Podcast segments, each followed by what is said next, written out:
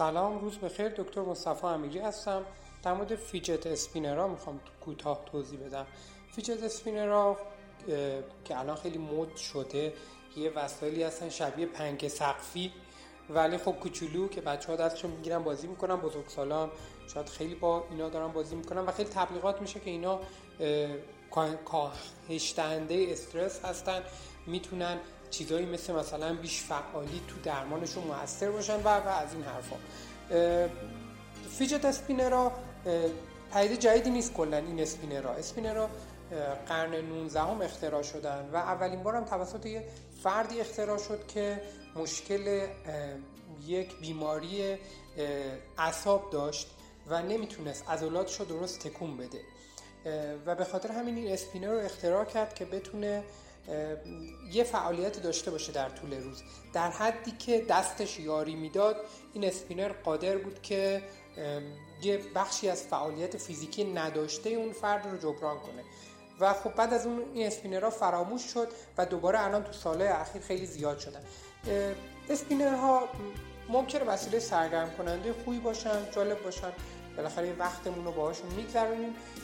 ممکنه یه خورده در کاهش استرس موثر باشن مثل اینی که مثلا ما یه موقعی که استرس داریم یا اینکه داریم به یه موضوع خاصی فکر می‌کنیم تمرکز داریم یه خودکار رو تو دستمون داریم میچرخونیم.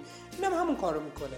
مثل همون خودکار چرخوندن ولی یه خود راحت تر ولی چیزی که واضحه اینه که اسپینر تا شواهدی که تا الان موجوده اسپینر نقشی در درمان هیچ بیماری نداره.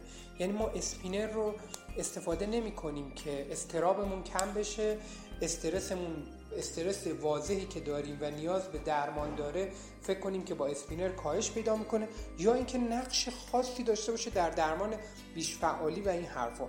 اسپینر حد اکثر در حد یک وسیله بازی نه چندان مضر می‌تونه کاربرد داشته باشه. خودم فکر می‌کنم که اسپینر اگر که فکر کنن بعضی اسپینر وسیله بازی نیست که وسیله که می‌تونه کمک کننده باشه که ذهنشون فعال بشه یا استرسشون کاهش پیدا کنه.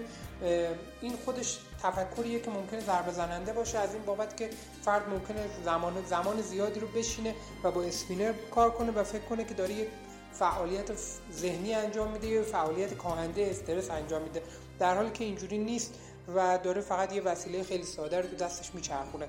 در مجموع فعلا شواهدی موجود نیست که این فیجت اسپینرها کمک کنن به سلامت روان یا سلامت جسم ما.